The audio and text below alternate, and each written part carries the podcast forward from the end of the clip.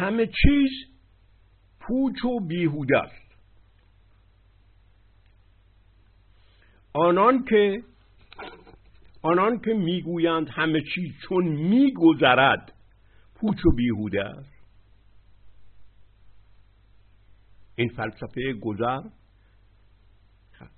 فلسفه درک زمان در گذر فلسفی است که در همه ادیان نوری طرح می شود و در مقابلش این جنبش سکولاریسم امروزه برخواسته است. آنان که می‌گویند همه چیز چون میگذرد پوچ و بیهوده است و, و نتیجه می‌گیرند پس تا می‌توان باید از لحظه لذت برد. فراموش می‌کنند که از لحظه لذت بردن نیز همونقدر پوچ و بیهوده است.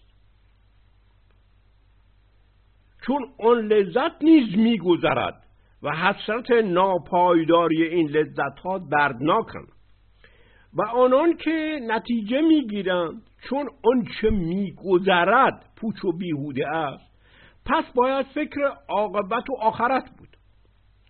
نمی‌خواهند دست از لذت بکشند بلکه می‌خواهند لذت را به طور مداوم تأمین کنند. ببینید باز اینجا از لذت نمیگذرند. ولی نمی‌دانند که پوچی و بیهودگی در گذر و فنا نیست. تمام این اشتباهات این ادیان اسلام مسیحیت یهودیت اینها زردشتیگری پوچی و بیهودگی در گذر و فنا نیست. در درک زمان که میگذرد پس بی ارزش نیست. بلکه در خود لذت است. لذت چه لذت آنی؟ چه لذت جاویدان؟ هر دو پوچ و بیهودن یعنی در بهشت هم لذت گرفتن همینقدر بیهوده است که در که اون زمان ما اونجا در با زمان جاویدان سر و کار داریم که از این در جهان فانی سکولار. لذت لذت گرفتن بیان زدودن کمبود خود در ربودن از بود دیگری. مسئله اینجاست. ببینید لذت گرفتن گرفت لذت گرفتن لذت بردن. اینا بردن است ربودن است گرفتن است. اینها تمام با مقول چه مقوله کار دارد؟ به با مقوله کار دارد که شما از دیگری میچاپید میربایید. از زمان از گذر از اون چه گذر میگذرد می می‌خواید بایید می‌خواید بگیرید. از دیگری می‌خواید بگیرید. آیا کسی که در سراسر ابدیت از دیگران باید و چه پاول و قارت می‌کند تا کمبود خود را بکاهد در ادبیت در ابدیت به پوچی و بیهودگی وجود خودش اقرار خواهد کرد؟ ببینید مسئله مسئله این است که در فرهنگ ایران یعنی فرهنگ سیمرغی فرهنگ اصیل ایران. روا... پیوند افراد و جهان و پیوند, پیوند انسان با طبیعت پیوند انسان با خدا پیوند انسان با هر چیزی با انسان دیگر. پیوند جفتی و زوجی بود. یعنی دو تا با هم دیگر یک عرابه یک گردونه زندگی را میکشیدند.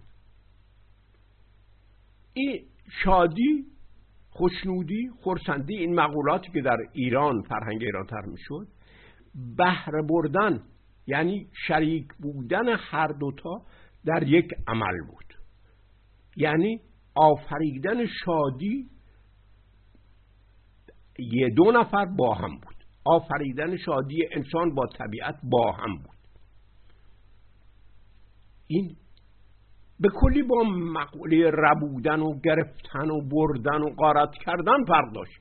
این است که اصلا مقوله لذت لذت گرفتن لذت بردن اینها این رابطه انسان با زمان نداشت با پدیده نداشت.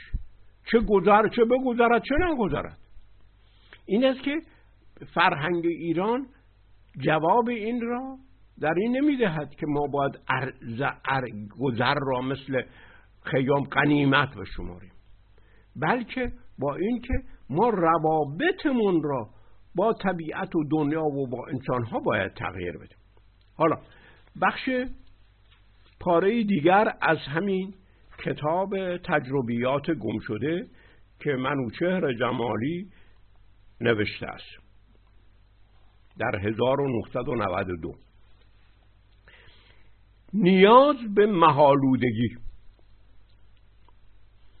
صدها در ایران مردم در شعر و کلمات و اصطلاحات شاعرانه دنبال چیزی می‌رفتند که کاملا معین و مشخص و مردبندی و روشن نشده باشد چرا؟ تا در این محالودگی و کدر و گردالود بودن امکان گریختن و پناهنده شدن داشته باشند شما در جایی که محالود است بگریزید کسی شما را نمی‌تواند پیدا کند. آشکار گفتن و روشن گفتن افکار و تا قاطع گفتن خطر داشت. چون که فورا می‌شد مچ افراد را گرفت. فلسفه نمی‌توانست رشد کند چرا؟ چون فلسفه باید آشکار بگوید. پس بنابراین هر کسی میآمد تفکر فلسفی بکند فوری گرفتار می‌شد. باید محالود صحبت کند. باید گردالود صحبت کند. این است که اشعار به ویژه غزل صاف و درون نما و شفاف نبودند. و همین ویژگی همونقدر که پناهگاه افکار آزاد آنها بود در اثر ابهامش می‌شد وارونه تفسیر و معنا هم کرد. در این اشعار محالود و مبهم و درویه همه مخالفان با هم جمع می شدن. همه مخالفان هم می این شعر رو لذت می بردن چرا؟ چون هر کسی و گروهی معنای خودش را در آن میافت در کلمات دو پهلو و محالود و مبهم ولی زیبا و لطیف و خوشگوار آخوند و پیر صوفی و رند و لامذهب و شاه و گدا و فقیه و مخالف و موافق همه گرد می آمدن. به همین علت شعر در همین مهالودگیش همه را با هم پیوند می‌زد این نقش اجتماعی و مهری شعر این نقش اجتماعی و مهری شعر در همین نیاز به مهالودگی و ابهام تأمین شده بود. و هر کسی می‌دانست که اگر اندکی مطلبش را آشکارتر و روشنتر و قاطعتر بگوید فوری اعتراض و مخالفت دیگران را برمیانگیزد و رشته پیوند او از دیگران پاره می شود و چون ایرانی انسان بسیار اجتماعی است ترجیح می‌داد که این پیوند را با همین اصطلاحات و عبارات و اشارات و مقولات مبهم و محالوده و سایه روشن و دو یا چند پهلو و چند رو نگاه دارد و بپرورد. هر, هر شعری که خوانده می‌شد هر یکی به عالم حال و خلصه می‌رفت و چمان چه خود می‌خواست از آن می‌فهمید. ولی و همه تا در این خلصه و حال بودند می انگاشتن که با هم تفاهم دارن ولی وقتی از این عالم خلصه و حال بیرون می آمدن همه تفاهماتشون تبدیل به سوء تفاهمات می شد این نقش پیوندی و تفاهمی را نیز تا به حال شعر در ایران بازی می کند شعر تفاهم و هماهنگی مردم ایران را در عالم خل... حال و خلصه تأمین می کند شعر تفاهم و هماهنگی مردم ایران را در عالم حال و خلصه تأمین می کند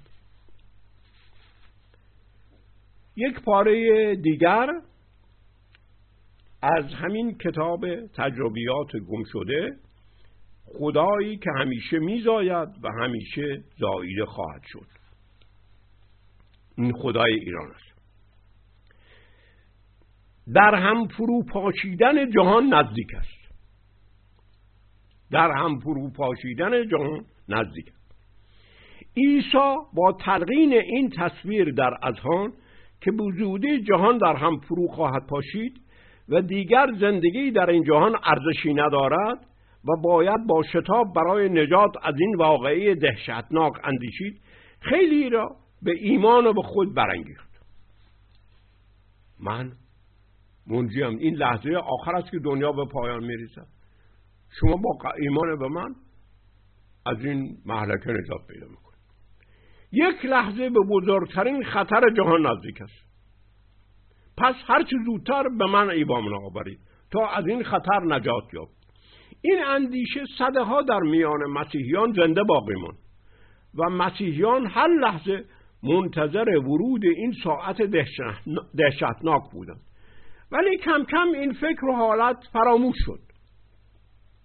نقش واقعی این وعده عیسی آن بود که مردم دیگر فرصت تفکر و تردد نداشته باشند. و با شتاب هرچه بیشتر ایمان بیاورند تا از خطر نجات یابند.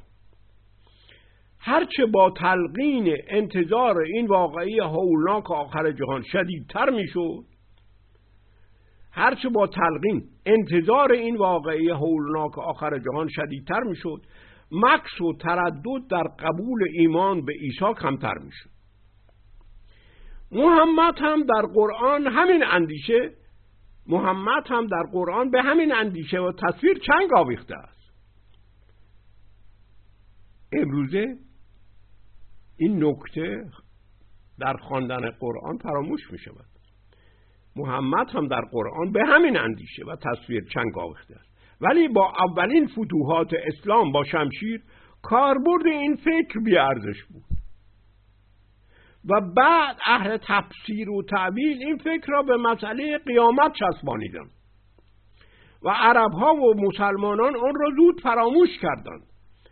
عرب ها به زودی با فتوحات خود در زیر پرچم اسلام دریافتند که زندگی به زیستن بیش از آن که محمد گفته است میارزد و حاضر نبودند از ساعه و الباقعه را با آن معنی که محمد گرفته بود بفهمند.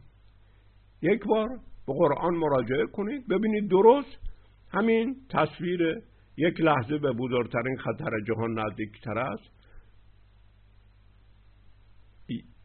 بزرگترین فکری بوده است که محمد هم مانند عیسی آورده است.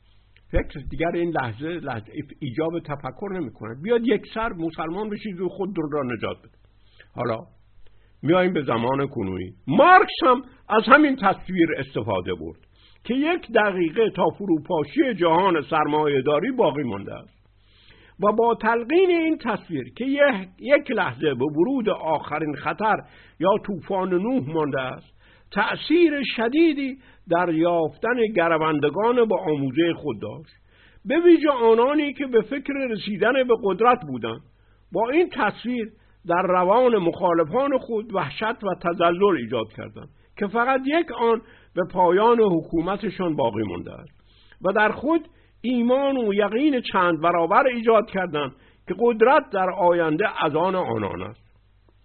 برای مؤمن سازی نیاز به ایجاد همین تصویر یک دقیقه پیش از پایان دنیا و پایان تاریخ و طوفان نوح هست برای مؤمن سازی نیاز به این تصویر هست. برای همین خاطرم مفهوم امام زمان در ایران کاربرد خودش رو دارد.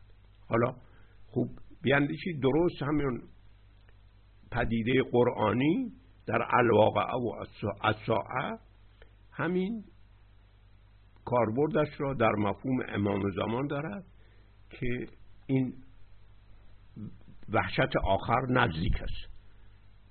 نجات اگر می‌خواید پیدا کنید بیاید فوری شیعه دوازده امامی بشید برای مؤمن سازی نیاز به ایجاد همین تصویر یک دقیقه پیش از پایان دنیا و پایان تاریخ و طوفان نوح هست. تا مردم بیشتر در مقوله نجات آنی خود از خطر باشند. تا مردم بیشتر در مقوله نجات آنی خود از خطر باشند. و فرصت اندیشیدن نداشته باشند بعد از نجات فرصت اندیشیدن دارند چون اساسا بعد از نجات نیاز به اندیشیدن ندارند بعد از نجات فرصت اندیشیدن دارند چون اساسا بعد از نجات نیاز به اندیشیدن ندارند این مسئله است که همیشه کاربرد دارد.